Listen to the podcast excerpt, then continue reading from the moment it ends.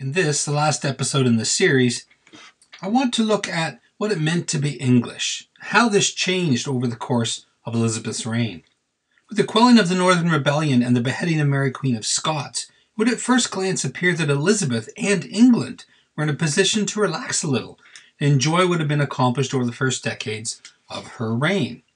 This was, however, not to be the case. Elizabeth regularly faced serious threats on her life, this, of course, brought about the age old question about succession. There was growing animosity between England and Spain on the high seas, incessant conflict on the continent as a counter Reformation and Spanish expansionist policies tore Europe apart and increasingly drew England into European affairs. And of course, as we saw previously, there was also Ireland. Yet through all of this, England emerged intact and in fact stronger than ever, with a well developed sense of national identity and a rightful place among the leading countries of Europe. There were a variety of challenges to Elizabeth late in her reign. There were a variety of challenges to Elizabeth late in her reign. There were constant fears of assassination, but these were rooted out by her trusted Walsingham and the well developed Secret Service which he had developed. Of course, anything was possible, and throughout the latter stages of her reign, Elizabeth was continuously haunted by questions of succession.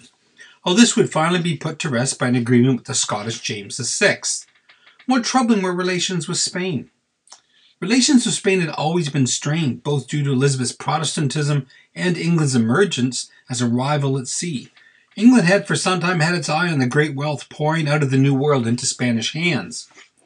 English ships, often with the backing of the crown, had been attacking Spanish shipping and disrupting the flow of plunder from the Aztec and Incan empires, and becoming increasingly involved in New World trade.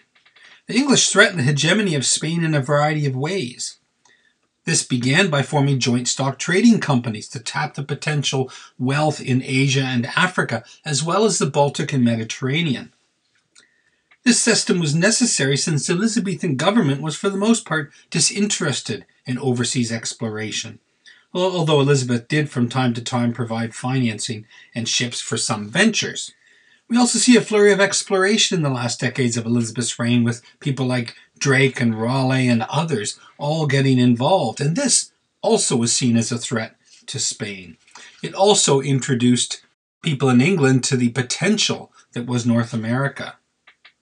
Many argued for the practicality and necessity of exploration and colonization as it would greatly benefit England, and it offered a way to undermine the Spanish, you know, where it hurt them most. This and the English involvement in the Netherlands made war with Spain all but inevitable. As early as 1583, Philip II considered the idea of sending an armada for an attack on England. From 1585, he began preparations. His plans were based on the idea that English forces were weak, towns were largely unprotected, and that Catholics would rise up in support in the north, west, and in Ireland. He therefore planned a conquest of England, and this in turn would lead to a reconquest of the Netherlands. His plan was simple. The Spanish would meet up with a force in Flanders, harassing English ships along the way, and from there cross to England, march through Kent and seize London. Then it was just a matter of waiting for English and Irish Catholics to rise up in support. The force that Philip of Spain assembled was absolutely impressive. 4,000 Spanish troops, 3,000 Italian troops, 1,000 Burgundians, 1,000 English Catholic exiles, 8,000 Germans, and all come together and assembled in Flanders awaiting transportation across the North Sea. These crack troops were to be joined by 131 ships, manned by 7,000 seamen and 17,000 troops. With such a force, Philip hoped to at the very least force Elizabeth to abandon aid to a Dutch revolt, to force her to tolerate Catholicism in England, and to pay a war indemnity. The Armada was initially set to attack in 1587, but this was delayed when Sir Francis Drake attacked Cadiz Harbor in April, destroying between two and three dozen ships, and later intercepting ships bringing barrel staves for casks of water to the fleet. England was relatively well prepared for the invasion. They began preparations in 1587. The militia had been undergoing reform since the 1560s and was more professional. A tenth of the militia, which was men between the age of 16 and 60 that were eligible for service, were selected for specialized training, and this meant that just under 12,000 troops were very well trained. 62,000 militia were supplied with weapons, but had no training.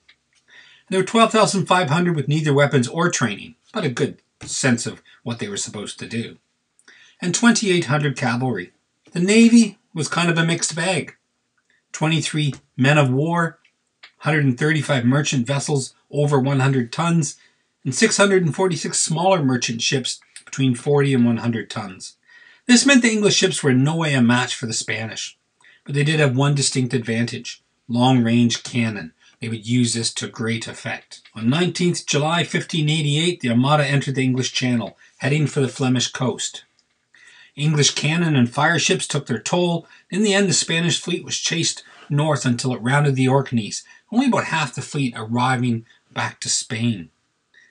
The Armada had been defeated, but the war would continue until 1604 as England would be drawn into the land war taking place across the Channel in the Netherlands and northern France. England could not sit back and allow Spanish strength to spread in northern Europe since it would leave England extremely vulnerable. We therefore see almost continuous warfare through Picardy, Normandy, Brittany, and the Netherlands during this period, at great cost in lives and money. During 1589-95, Elizabeth sent 20,000 troops to France, 8,000 to the Netherlands, and about 750,000 pounds to the Dutch. We also see an increase in privateering during this last phase of Elizabeth's career, although it was often problematic. The problem with privateering at this time was that it was not controlled by the state or carried out in the state's best interest. Privateers acted for the most part independently, which meant that they looked after their interests first. They were not going to halt the flow of New World silver and gold into Spain, as that would take a large scale, coordinated effort with government support. So, an example of this we see in Cadiz in 1596. The Dutch joined the English. This was partly financed by Elizabeth. 10,000 men, 150 ships. They launched a surprise attack. They sunk two galleys and captured two others. They pillaged Cadiz for two weeks and then set it on fire. On the way home, they pillaged Faro in Portugal, and full of plunder sailed past Lisbon and the returning fleet with New World silver. Their ships were full already with all the booty they could carry, so why attack some other ships? Philip in turn retaliated by sending a fleet from Lisbon equally as large as the Armada, but a storm ended the venture.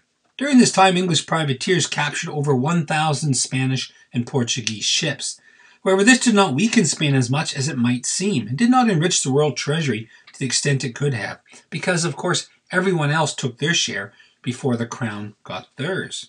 The primary significance of this activity was that the money stolen from Spain was often later invested in the early colonial ventures such as the East India Company, the Virginia Company, and so on.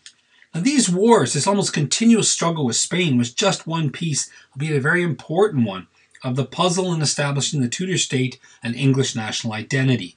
By the late 16th century, the concept of the Tudor state had evolved significantly. And we see England now kind of being represented as a defined territory, as being associated with a well organized monarchical society. We see a sovereign government which recognized no superior in political or ecclesiastical and legal matters. There were three underlying beliefs influencing the development of the concept of the Tudor state.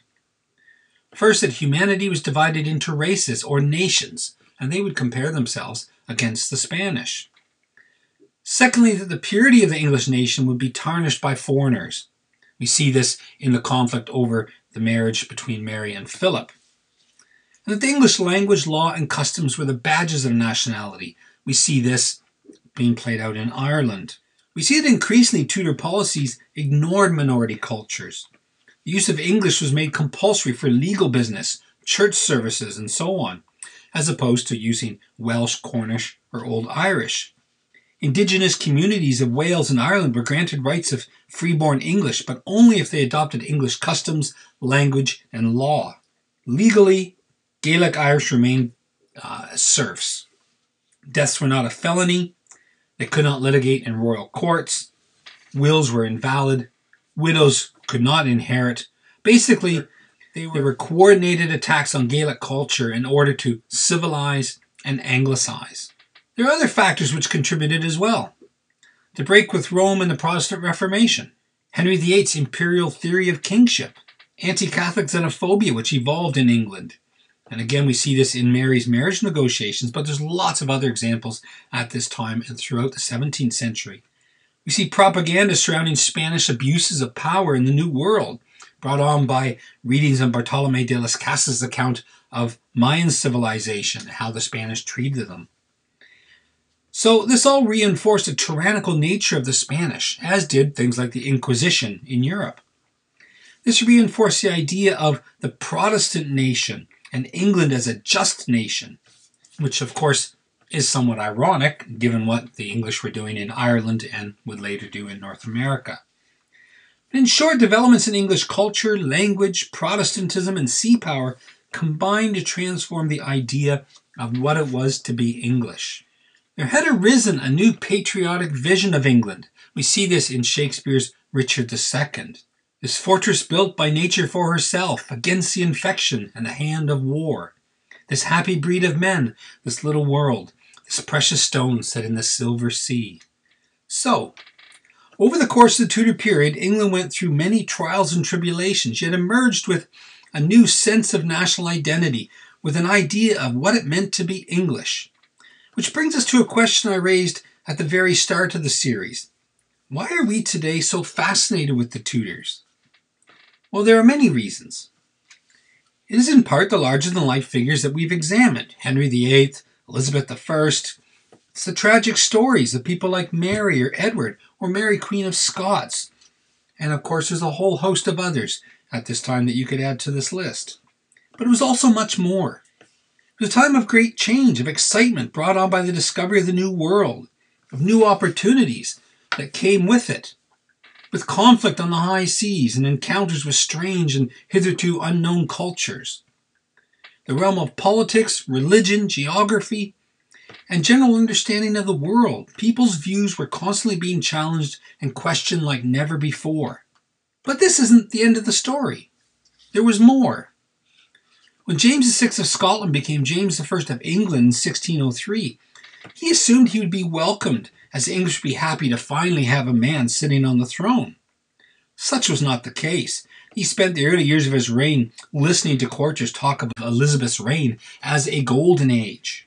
It's difficult to support this idea, as the country still had its fair share of problems war, disease, increased poverty amongst the lower classes, witch hunts, and religious persecution, to name but a few. It was also a period of increased prosperity, particularly for the upper classes.